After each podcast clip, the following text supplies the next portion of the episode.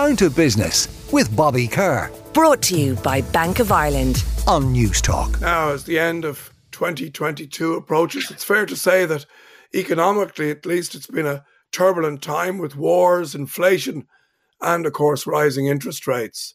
So, what's on the horizon for 2023? Well known economist Cormac Lucey has been paying close attention all year, and he joins me now. Good morning, Cormac. How are you? Hi, Bobby. Great, thanks. Um, maybe we might start, Cormac, by differentiating between what's happening in Europe and in the US. Is there a difference in how inflation is actually happening, number one, and being handled, number two? There is on, on both fronts. Uh, in the United States, inflation is largely a consequence of American policies. So they overstimulated uh, in the immediate aftermath of COVID. And that overstimulus has led to a big inflation splurge, and now they're clamping down on that. In Europe, there was a lower degree of COVID stimulation and a lower degree of inflation as a consequence of that. The big driver of inflation in Europe has been energy price increases resulting from the Ukraine war. So that's that's less okay. demand driven inflation like in the United States and it's supply driven inflation. It's caused by the supply chain. And there's nothing really central banks can do to fix problems in the supply chain. Uh, we just have to let those problems work their way through the system and, and hope that we can find workarounds on, on the energy price increases we're all having to face.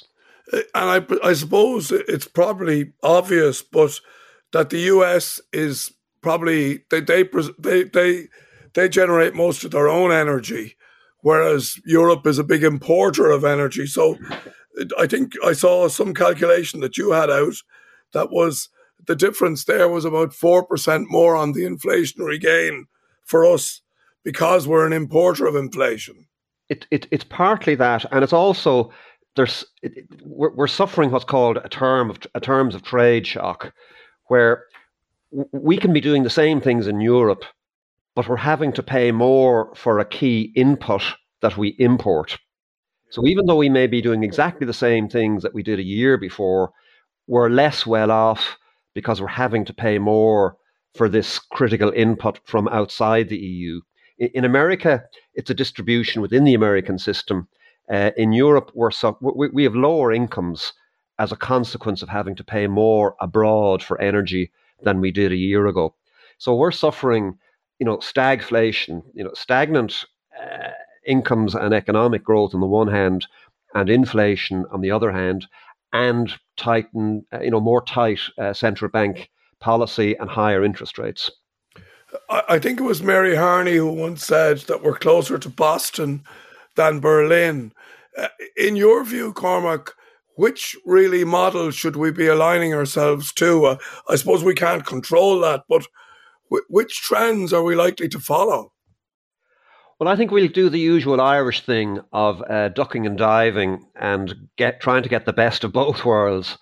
Uh, you know, the Germans are good at thorough planning, solid, grounded economic growth, good social systems. The Americans are good at you know raw capitalism and competition, and and and let the winner come through, and then we'll back the winning technology, whatever that may be if you look at Irish economic growth, we're much more like America right now than Europe. Europe is definitely in recession.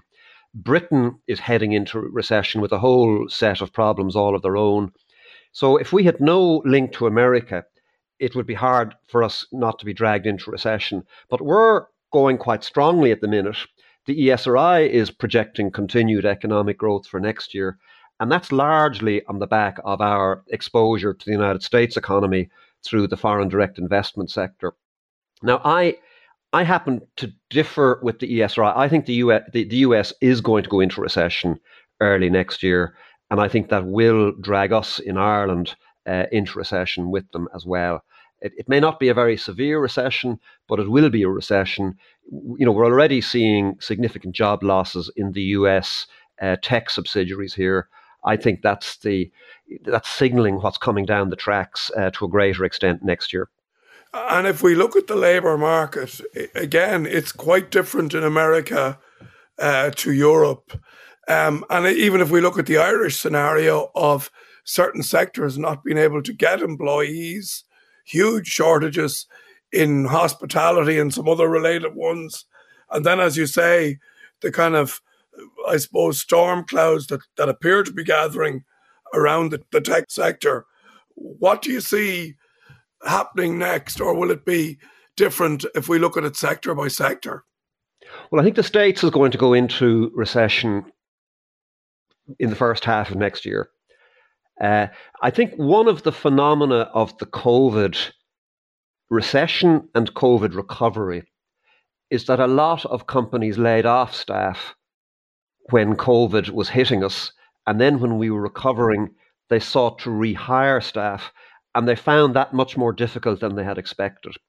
Uh, so, so Ryan, it's interesting if you look at the, you know, talking about sectors, if you look at the airline sector, Ryanair hung on to most of their pilots. Uh, the, the group company that owns BA and Aer Lingus let an awful lot of their pilots go. And, and as a result, Ryanair has been able to ramp up their, their flight schedules very quickly, whereas the Aer Lingus and BA haven't because they don't have the pilots. So I, I think, and, and, and that's not just limited to the airline sector, it's, it's, it's applicable to a lot of other sectors. So we may see something called labour hoarding where in previous recessions, employers would have laid people off, but they may hang on to people this time for fear of needing them back in six, 12 months' time. And it may just be simpler to have them somewhat inactive, but hang on to them rather than let them go. And then when you try to rehire them, find that they've gone somewhere else. So I think that's another reason why, uh, if and when we do enter a recession early next year, it may be milder than, uh, than, than previous recessions that we've had. And I see that Ryanair are projecting carrying more passengers uh, this December than December 2019, which is really, really amazing uh, given where they've come from. Well, somebody should be building a very big statue to Michael O'Leary uh, for what he has done with Ryanair. It, it, it's one of the worst industries to invest in, according to Warren Buffett. Uh, he famously said that if a, if a proper capitalist had been present when Wilbur and Orville Wright first took flight in 1911 or whenever, the capitalist would have done his successors a big favour if he'd shot them down and prevented the airline sector from coming into existence. But O'Leary has proven Buffett wrong by generating consistently strong results for Ryanair. He's built the only Irish controlled or managed champion that scares the living hell out of its competitors, apart from maybe Penneys. Uh. We've we've spent you know all of my adult life we've been trying to develop enterprise. Well, there's Ryanair. Didn't get any grants from the IDA, uh, but it is a champion, and we need more champions like it. Uh, yeah. And it looks like O'Leary has has successfully navigated the this COVID storm as well. So uh, we're, we're go- you know he's going to be like Roy Keane. We're going to really miss him when he's gone. Yeah. Um, finally, can I uh, bring you back to you know I suppose the I told you so. Christine Lagarde was on the Late Late Show, and she pretty much said that the inflation crisis came from pretty much nowhere. Um, she obviously wasn't reading your column in the Sunday Times over the past two years. Well, I, I wrote a piece in September 2020. That's two years and uh, three months ago. And I was looking at the money supply growth figures that the central banks generated in the immediate aftermath of economies being hit by COVID. And they hit the accelerator button like never before. And I predicted that this would lead to asset price inflation and consumer price inflation more in 2021 than 2020, more in 2022 than 2021. So for, for, for me to hear her suggest that inflation came from nowhere, that's just, I, I'm, I'm outraged by her pretending uh, that, that this was so. I mean, the, the, the central fact is it was central banks that caused this inflation. So it's rather convenient for her to suggest that this was just uh, that it fell out of out of the sky. And, well, and I assume way, that she had. I assume that she had the same data that you had uh, when you wrote at that time. Well, I'm I'm just operating off a PC in South County Dublin. She has an army of functionaries uh, around her in Frankfurt. Uh, so the notion that that I would be better informed than her is it's amusing, it's flattering, uh, but it can't be reality. And I think what what we're going to see in the coming twelve months, we're going to see a lot of talk about Fed overkill. The notion that the Federal Reserve has raised interest rates too high, too fast, and has overly slowed the American economy. Uh, and I think we're headed for a US recession early next year, and the Fed will get the blame. And by the by this time next year, we may see the Federal Reserve and other central banks going into reverse and actually cutting interest rates rather than continuing to raise them. But you know, they have a few raises still in the pipeline to come. Uh, but I think we're close to the end of central bank tightening in the United States, whatever about Europe. I think we're close to the inflation top in the United States and in Europe.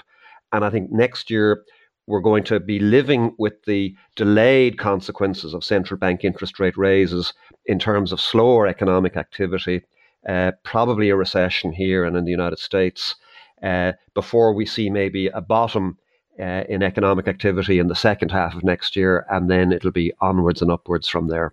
Okay, well, we'll talk to you then as we talk to you now, Cormac.